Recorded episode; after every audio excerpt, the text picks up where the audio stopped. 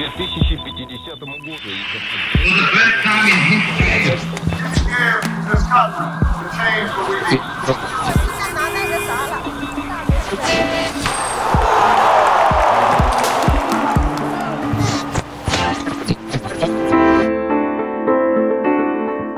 Ciao, io sono Stella e questo è Oggi nella Storia. Come sempre sentirai i fatti storici due volte. non preoccuparti di capire tutto al primo ascolto. Vuoi sapere cosa è successo oggi nel passato?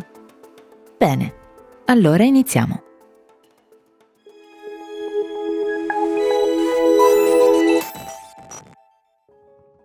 Il 29 luglio 1890 il pittore olandese post-impressionista Vincent van Gogh muore all'età di 37 anni. Van Gogh inizia a dipingere intorno ai 27 anni, ma crea circa 900 opere, per una media di due opere a settimana. È considerato uno dei più grandi artisti del mondo e ha dipinto opere come Notte stellata, Girasoli e autoritratto. Tuttavia, diventa famoso solo dopo la sua morte.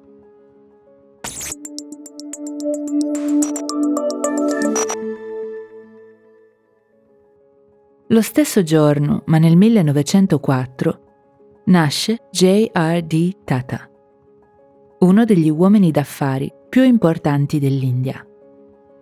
A 28 anni, Tata crea la prima compagnia aerea dell'India, che in seguito diventerà la compagnia di bandiera del paese, Air India. Oggi l'impresa globale di Tata, il Tata Group, è uno dei più grandi e antichi gruppi industriali dell'India.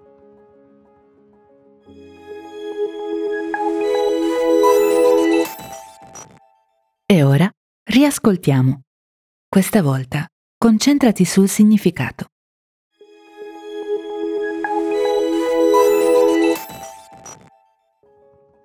Il 29 luglio 1890 il pittore olandese post-impressionista Vincent van Gogh muore all'età di 37 anni.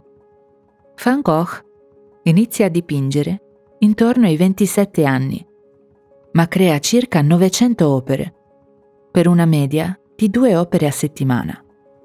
È considerato uno dei più grandi artisti del mondo e ha dipinto opere come Notte stellata, Girasoli e Autoritratto. Tuttavia, diventa famoso solo dopo la sua morte.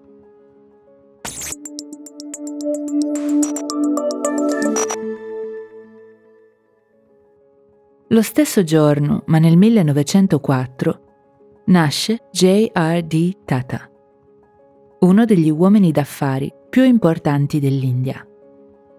A 28 anni Tata crea la prima compagnia aerea dell'India, che in seguito diventerà la compagnia di bandiera del paese, Air India. Oggi l'impresa globale di Tata, il Tata Group, è uno dei più grandi e antichi gruppi industriali dell'India.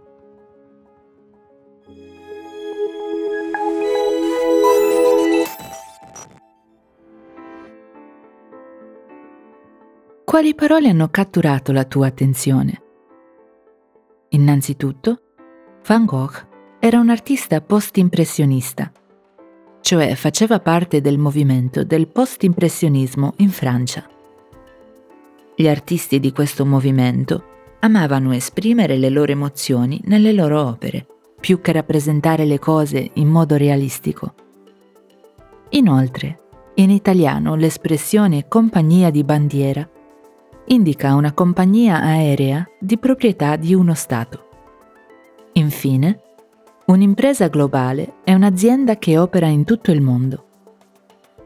Bene, per oggi è tutto. Non perderti l'episodio di domani di Oggi nella Storia.